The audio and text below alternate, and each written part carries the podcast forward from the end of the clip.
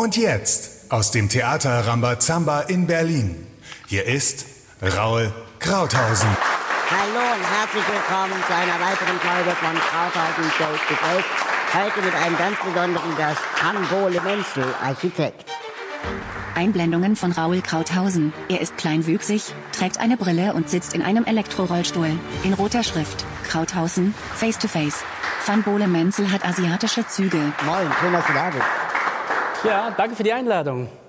Als ich zum ersten Mal von dir gehört habe, dann war das dann, als meine Mitbewohnerin ein Buch zu Hause hatte, ähm, das von Hartz-IV-Möbeln erzählte. Kannst du uns erzählen, was genau das ist? Es hat ganz unscheinbar angefangen. Ich wollte eigentlich für meine äh, Freundin ein Küchenregal anbringen. Wir waren ganz frisch zusammen und ich wollte einfach angeben, ne? ich bin Architekt. Und sie meinte, hey, kannst du mir ein Küchenregal anbringen? Und ich meinte, ja klar, ich bin Architekt, Diplom-Ingenieur, was geht ab? Und was ich nicht erzählt habe, ist, dass ich zwei linke Hände hatte. Dann habe ich heimlich einen Kurs gebucht an der Volkshochschule, Tischlern für Anfänger, ein Wochenende, drei Tage und habe da gelernt, wie man wie man Möbel baut. Und bei diesem Kurs ist tatsächlich ein Möbelstück entstanden. Man durfte halt so selber Entwürfe äh, mitbringen. Ne? Und ich bin halt ein großer Bauhaus-Fan und dachte mir so, hey, so ein Barcelona-Chair, 6000 Euro, ist doch eigentlich total blöd, dass der so teuer ist. Ich baue mir selber ein.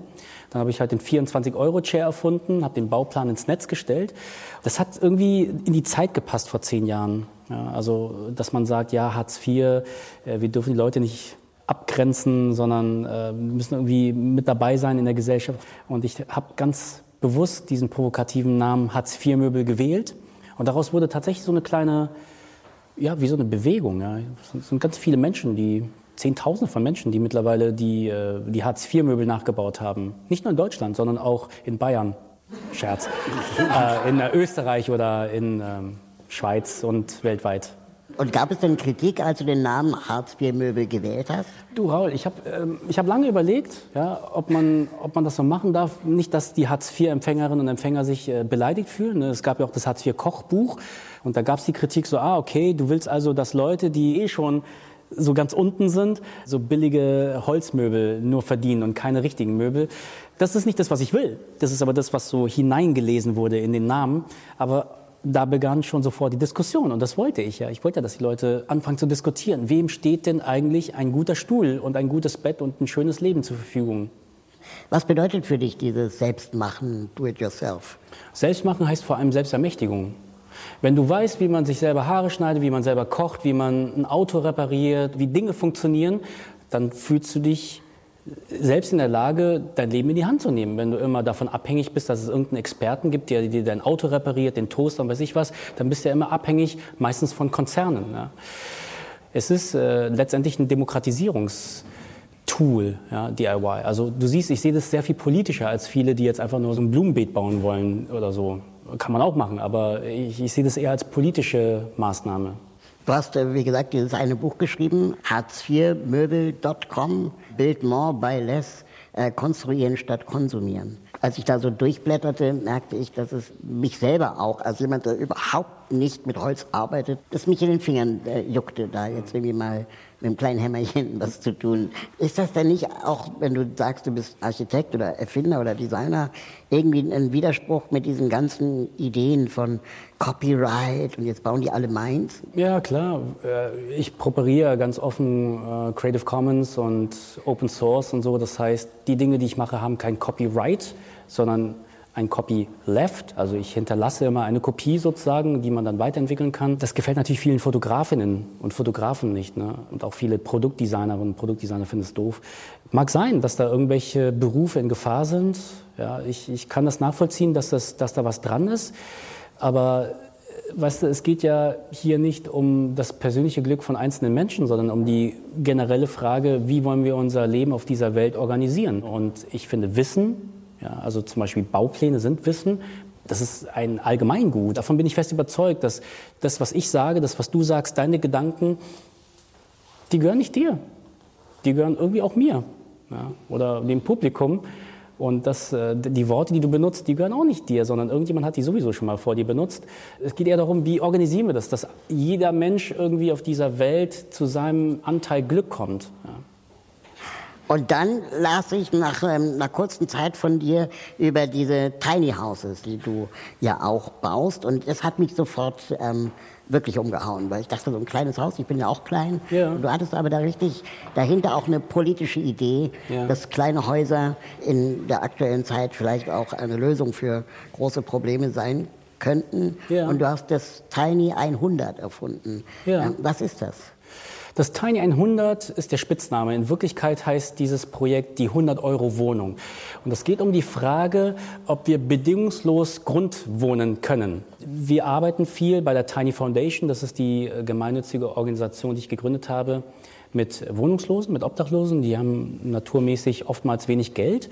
Ich weiß aber, dass jemand, der betteln geht, hier in Berlin zum Beispiel so 300 bis 600 Euro pro Monat macht. Und man sagt ja immer, dass ein Drittel von dem Einkommen maximal die Fixkosten fürs Wohnen betragen sollen. Ein Drittel, 100 bis 200 Euro, kann sich sogar ein Bettler leisten. Also sogar die Ärmsten der Armen könnten sich eine Wohnung leisten, wenn die einfach nicht so teuer wäre. Sagen wir mal 100 Euro. Und so habe ich mich dann rangemacht und mich mit verschiedenen Projektentwicklern und Immobilienleuten zusammengesetzt, mit Politikerinnen und Politikern und habe überlegt, hey, können wir eine Wohnung schaffen, die nur 100 Euro Miete kostet? Dann meinte, ja, man müsste irgendwie das fördern lassen. Und ich so, nein, nein, nicht fördern. Einfach so nach den normalen, bescheuerten Gesetzen der Immobilienlogik. Preis pro Quadratmeter. Was ist denn der im Moment? Dann hat, haben mir die Projektentwickler gesagt, ja, im Moment ist es so, liegt es so bei 11 Euro, wenn du sozial bist. Und dann habe ich halt mir überlegt, okay, kann man eine Wohnung machen mit Küche und Bad, die nur 8 Quadratmeter groß ist? Und durch meine Tiny House Erfahrung, die ja alle nur so zwischen 7 und 10 Quadratmeter groß sind, weiß ich, na klar geht das. Du hast halt da andere Standards. Ne? Das Badezimmer ist halt nicht 10 Quadratmeter groß, sondern halt nur zwei oder ein. Und du musst halt ein bisschen intelligenter denken. Das heißt, der Schlafbereich ist halt irgendwie mit, mit dem Badezimmer verheiratet. Ist irgendwie obendrauf oder du hast dann so ein Klappbett. Also das ist so ein bisschen wie im Flugzeug, wo alles so multifunktional ist.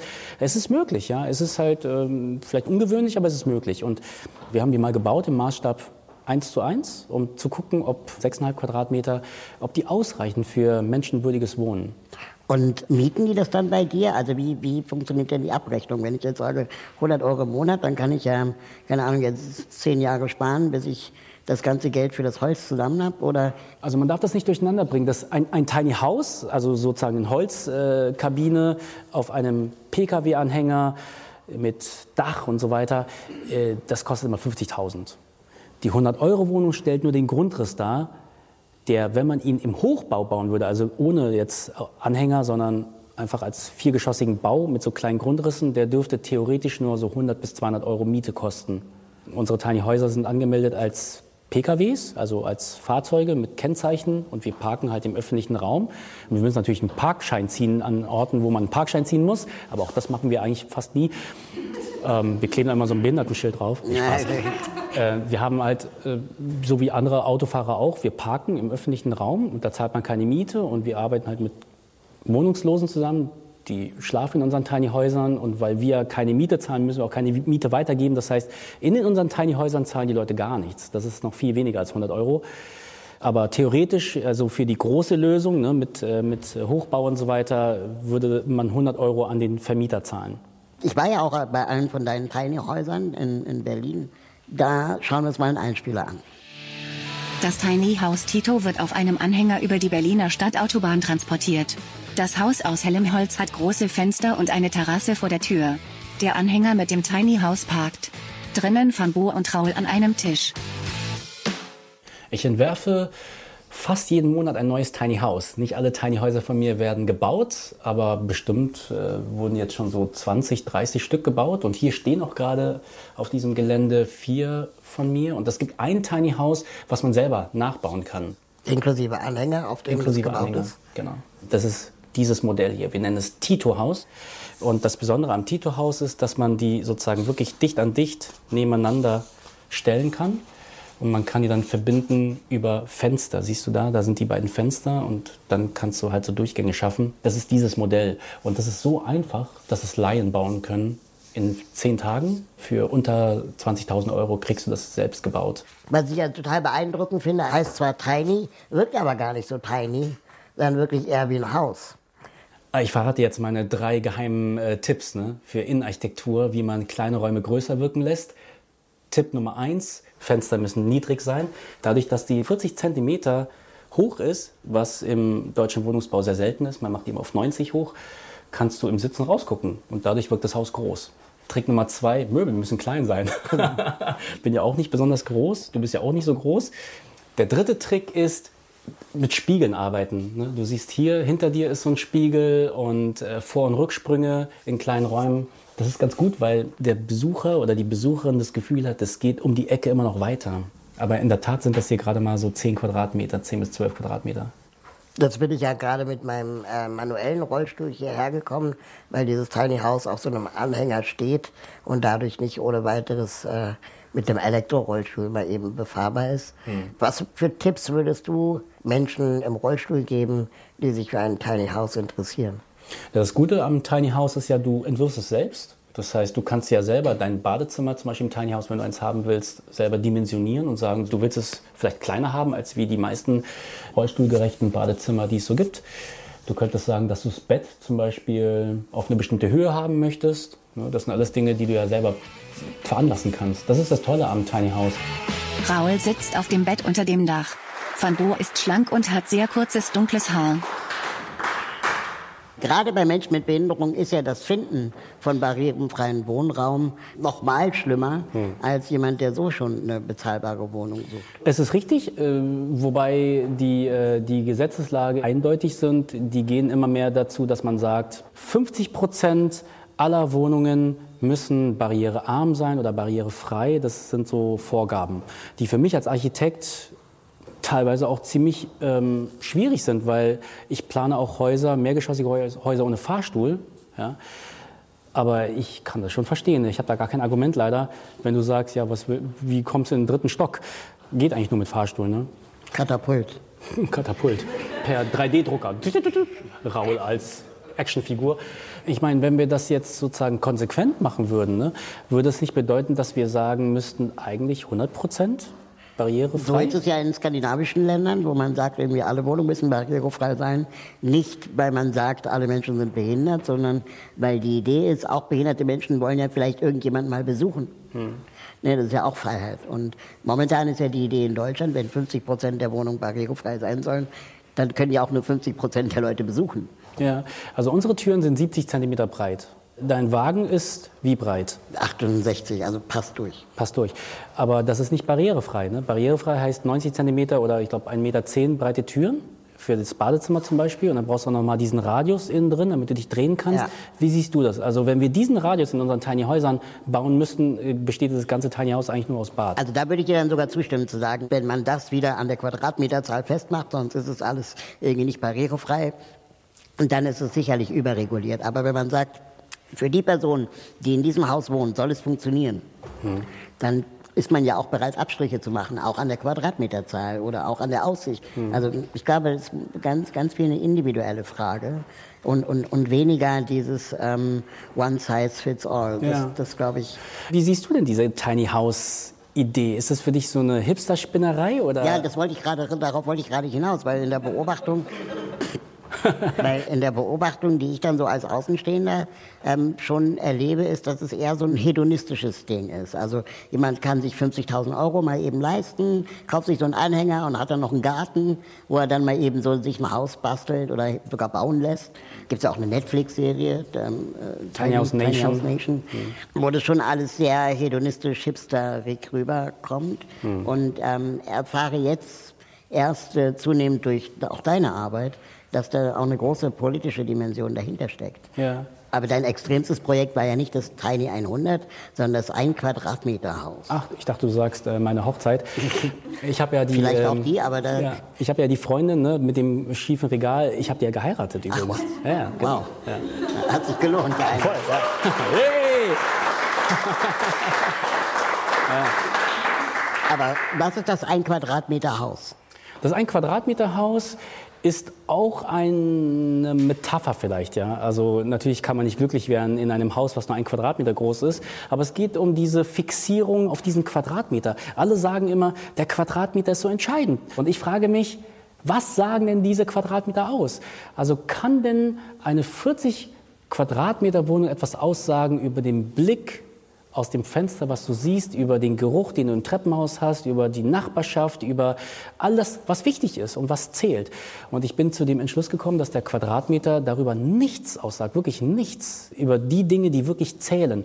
Und weil die Leute so Quadratmeter fixiert sind, dachte ich mir, ihr wollt den Quadratmeter, ihr kriegt den Quadratmeter. Hier ist es ein Quadratmeterhaus, so jetzt hat jeder ein Haus. Ja, jetzt hat jeder sein Quadratmeter und jetzt lass uns mal bitte über die wesentlichen Dinge sprechen. Das ein Quadratmeter Haus ist äh, wie so eine Telefonzelle sehr klein, ein Quadratmeter groß nur, ist sogar ein bisschen kleiner, 70 mal 100. Und man kann es aber auf die Seite kippen. Ne? Äh, Im Bild sieht man das auch. Und dann hat man halt zwei Meter und dann kann man drin schlafen.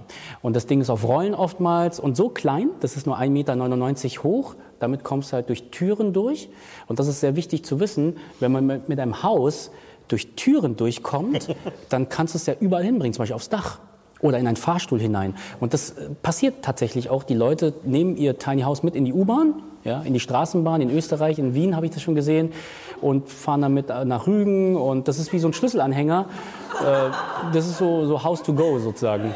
Ja. Und jeder hat so seinen Quadratmeter mit dabei, so für den Fall, dass irgendwie die Welt untergeht. Ich habe hier mein Eigenheim. Super gut. Das ein Quadratmeter Haus hat ein Spitzdach und ist an den Längsseiten verglast. Als wir uns im Vorfeld äh, gesprochen haben, und du hast auch ja gerade schon angedeutet, was bedeutet eigentlich der Quadratmeter? Gibt es nicht viel bessere Dimensionen für glückliches und zufriedenes Wohnen? Ja. Und als du das erzählt hattest, das hat mich total berührt. Ähm, magst du uns doch mal erzählen, welche Dimensionen des Wohnens wirklich zählen? Drei Dinge machen uns glücklich. Und wenn alle drei zusammenkommen, fühlen wir uns super happy. Das erste ist die Freiwilligkeit. Bin ich freiwillig in diesem Zelt? Irgendwo in einem Wald in Schweden? Ja? Wenn ja, dann ist es super schön. Wenn ich gezwungen werde, ist es ziemlich scheiße. Ja? Das Zweite, jeder Mensch braucht einen Rückzugsraum. Im besten Fall einen Raum mit einer Tür, mit einem Fenster, im besten Fall noch mit einer Küche, mit einem Badezimmer, haben schon mal viele Leute nicht. Ja, zum Beispiel im Einfamilienhaus, diese ganzen Eheleute, die haben ja nicht ihr eigenes Zimmer. Das Auto ist zum Beispiel ein gutes Beispiel. Viele denken, das Individualauto ist nur deswegen da, weil wir Mobilitätsfragen damit beantworten. Das stimmt nicht ganz. Aus meiner Sicht sind es auch soziologische Fragen, weil das Auto ist ja ein abgeschirmter Raum, vielleicht auch ein Safe Space, ja, mit Gurt ist es sowieso super safe, safer als zu Hause. Wir wissen alle, die meisten Todesfälle passieren zu Hause, weil da haben wir keinen Gurt. Und äh, so ein Auto ist einfach der Ort, wo der Mann Ruhe hat. Und wenn das Telefon klingelt, kann man immer sagen, ich habe keine Freisprechanlage. Da gehe ich einfach nicht ran. Ich habe kein WLAN hier, ich kann keine E-Mails checken. Lass mich in Ruhe, Boss. Das Auto ist einfach der Ort, wo ich für mich sein kann. Ja, genauso auch Toiletten. Ja, also viele Männer verschwinden auch auf Toiletten. Ich bin einer davon. Da, bin ich, da werde ich einfach in Ruhe gelassen von meinen Kids. Wobei die wissen mittlerweile, wie man die Tür aufmacht. Das dritte ist der Zugriff zu einem Ort, wo ich Menschen finde, denen es nicht egal ist, ob ich bin. In dem Einfamilienhaus ist es zum Beispiel das Wohnzimmer oder die Küche, ne, wo man dann im besten Fall die Mutter trifft oder den Vater, die, die, denen es nicht egal ist, ob du bist. Bei vielen Menschen ist es auch einfach die Eckkneipe. Ja. Auch das ist, kann ein sozialer Ort sein. Auch die Arbeit, auch das Büro kann ein sozialer Ort sein. Wichtig nur ist die Distanz. Sie sollte möglichst aus meiner Sicht nicht so weit weg sein von meinem Rückzugsort. Wenn ich erst fünf Stationen fahren muss mit dem Bus, um irgendwie mal an einen Ort zu kommen, wo jemand mich meinen Arm nimmt, weil ich traurig bin oder wo, man, wo jemand mich unterhält, weil, weil ich gelangweilt bin oder wo, wo ich irgendwie mal auf Ideen komme, weil ich irgendwie total äh, down bin, dann ist das schon zu weit weg. Im besten Fall ist es wirklich wie die Eckkneipe, gleich in, ich sag mal, Pantoffeldistanz. Ich muss noch nicht mal Schuhe anziehen, gehe ein paar Stufen runter, gehe in die Eckkneipe und kann dort entweder Leute treffen oder mich abschießen. Ähm, wichtig ist ja auch die Community. Und du sagst, eine Welt sollte aus Geben und Nehmen bestehen. Äh, durch meine Mutter, die war in einem Kloster, war eine Nonne, eine praktizierende Buddhistin. Von ihr habe ich natürlich das so mitbekommen, ne, dass man irgendwie Karma und ja, nicht so viel wollen, nicht so viel Begierde, einfach mal durchatmen. Geben und nehmen ist ja erstmal normal. Ja? Also äh, in der Marktwirtschaft würde man, sagen, würde man sagen, Angebot und Nachfrage, das ist ja erstmal noch kein Geheimnis. Aber was, was wirklich interessant ist, ist, wenn man ein Leben praktiziert, das kann ja jeder mal ausprobieren für sich, ein Leben mal ausprobieren, hat bestimmt jeder schon mal gemacht, wo man versucht einfach mal abzugreifen und zu nehmen. So, ah, da irgendwie wieder Sonderangebot, so zack, greife ich mir bei Aldi irgendwie den Wein. Und dann gibt es Leute, die, die haben Freude daran zu geben. Ja. Ich denke, in deinem Umfeld, ja, bei den Sozialhelden und auch hier bei dieser Sendung, können das, glaube ich, viele nachvollziehen, dass es extrem erfüllend sein kann, zu geben, ohne irgendetwas zurückzubekommen. Und jetzt weiß man allerdings von Studien, dass die Leute, die besonders viel Wohlstand anhäufen, das sind alles Geber. Die, die achten erstmal nicht so sehr darauf, was habe ich davon, sondern erstmal so, okay, das ist mein Netzwerk, ich helfe, wo ich kann. Das ist die Grundeinstellung. Und durch diese Grundeinstellung kommt ganz viel zurück mehr, als wenn man immer nur darauf achtet, wo bleibe ich denn bei der ganzen Sache. Und diese Geben-Mentalität, die macht wirklich Spaß. Also langfristig gesehen kann man damit sogar, man kann damit Jobs finden, Geld machen, äh, Freunde äh, finden, sich verlieben. Also das bekommt man eher durchs Geben als durchs Nehmen. Du ähm, designst nicht nur Möbel, du baust nicht nur Häuser, sondern du hast auch ein Kinderbuch geschrieben, ein Buch für deine Kinder das leider gar nicht so bekannt ist. Das heißt, äh, der kleine Professor. Was war die Idee zu diesem Buch? Ich habe in, in dem Moment, als mein Sohn auf die Welt kam, ganz, ganz viel verstanden einfach. Also ich habe ganz viel gelernt. Und weil ich so viel gelernt habe von diesem kleinen Wesen, habe ich ihn einfach den kleinen Professor getauft, weil ich eigentlich bei ihm studiere. Ja, das Leben kann man sagen. Ne? Ich bin jetzt mittlerweile im zwölften Semester und er ist sechs mittlerweile. Ich habe das Buch geschrieben, da war er noch gar nicht auf der Welt. Ne? Ich habe mir immer Notizen gemacht von dem Moment an, wo ich wusste, dass meine Frau, die früher meine Freundin war, mit dem schrägen Küchenregal, schwanger ist. Da habe ich einfach ganz, ganz viele Gedanken gehabt, aus denen ich gelernt habe. Habe das zusammengefasst in 34 Erkenntnisse, die äh, ich gewonnen habe über die Liebe, das Leben und die Welt, ne, der kleine Professor. Und es ist eigentlich mein Testament.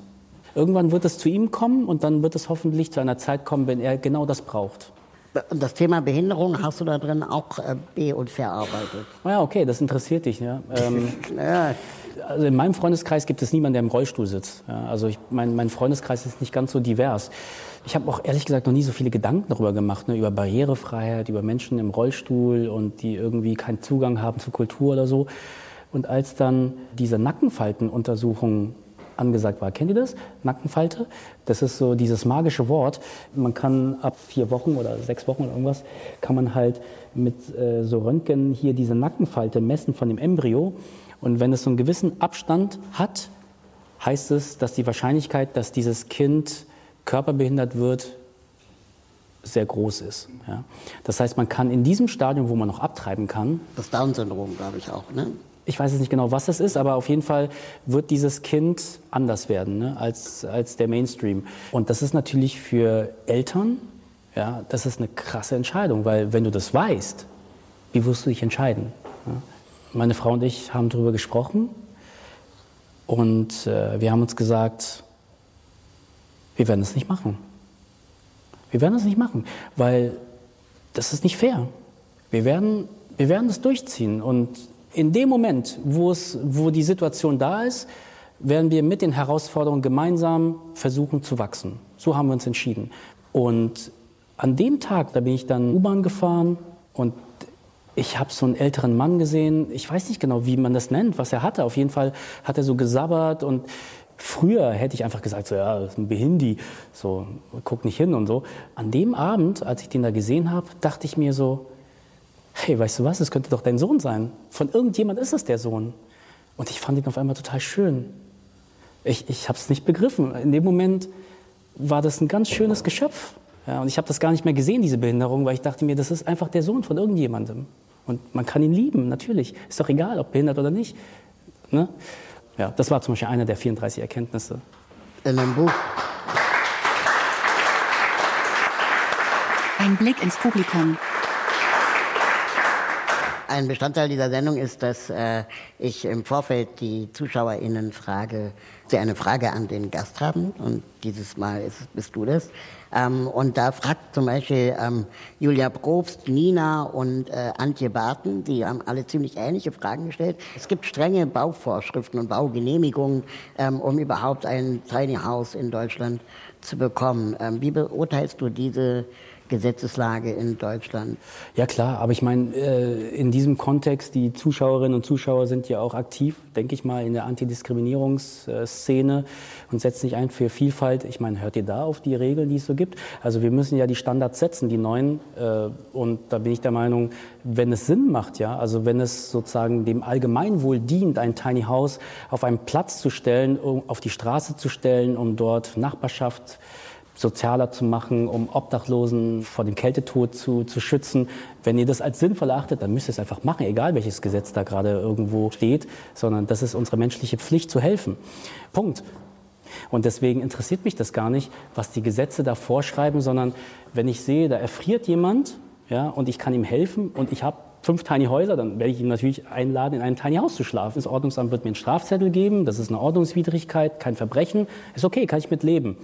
Häuft sich aber allerdings, ist ganz schön teuer auf Dauer. Eine weitere Tradition dieser Sendung ist es auch, dass äh, die Gäste ein Mitbringsel mitbringsel Mitbringsel. sollen. Genau. Hm? Ähm, was hast du mitgebracht? Ich sammle gute Orte, gute Plätze. Hier sind Satellitenbilder von Van Bo schlägt eine Mappe auf. Äh, ja, von, von Plätzen, die ich entweder selbst besucht habe. Ich reise viel. Ja, durch, ich mache ganz viele Vorträge an verschiedenen Orten auf der Welt. Hast du einen Lieblingsort? Ja, es gibt den Chamisso-Platz hier in Berlin. Der ist, äh, was heißt Lieblingsort? Ich habe viele Lieblingsorte, ne? aber der Chamisso-Platz in Berlin, der ist schon. Der ist besonders, ne? Ist, kennst du den auch? Ja, ne? ja, klar. Der ist schon ziemlich gut gemacht, weil der ist so, so unscheinbar, der ist so normal einfach. Ne? Der, der wird auch noch in 20 Jahren und in 100 Jahren noch irgendwie normal sein. Obwohl, hätte ich jetzt vielleicht nicht sagen sollen, jetzt gehen da alle Touris hin und alle Münchner und Bayern und so. Nee, ähm, der, ist, der, der verkraftet es aber, auch, auch die paar Schwaben. Es gibt hier so Plätze, die ich hier gesammelt habe, die fotografiere ich ab und die münden dann alle in einem Katalog der guten Plätze. Das ist äh, so eine, hier ist zum Beispiel der Piazza del Popolo, das ist ein ovaler Platz in Rom. Übrigens in Berlin gibt es eine Kopie davon, das ist der Mehringplatz mit einem runden Platz. Ich archiviere das und vergleiche das und versuche herauszufinden, inwiefern Form, auch die Ausrichtung nach Norden und Süden eine Rolle spielen für die Qualität eines Ortes und benutze diese Erkenntnisse für Stadtplanung. Also ich mache nicht nur Tiny Häuser, sondern äh, mache auch Entwürfe für, für Stadtentwicklung. Das war super spannend, Van Bo. Wir könnten Stunden weiterreden. Ich danke Total. dir sehr, dass du in meiner Sendung warst. Und vielleicht sieht man sich wieder. Unbedingt, Raul. Wir bauen zusammen ein Tiny Haus, glaube ich, oder? Barrierefrei. Yay! Vielen Dank. Sie klatschen ab. Das war's auch schon wieder mit einer Folge Krauthausen Face to Face. Bis bald. Hörfilmfassung, Nikolai Produktion im Auftrag der ABM 2020.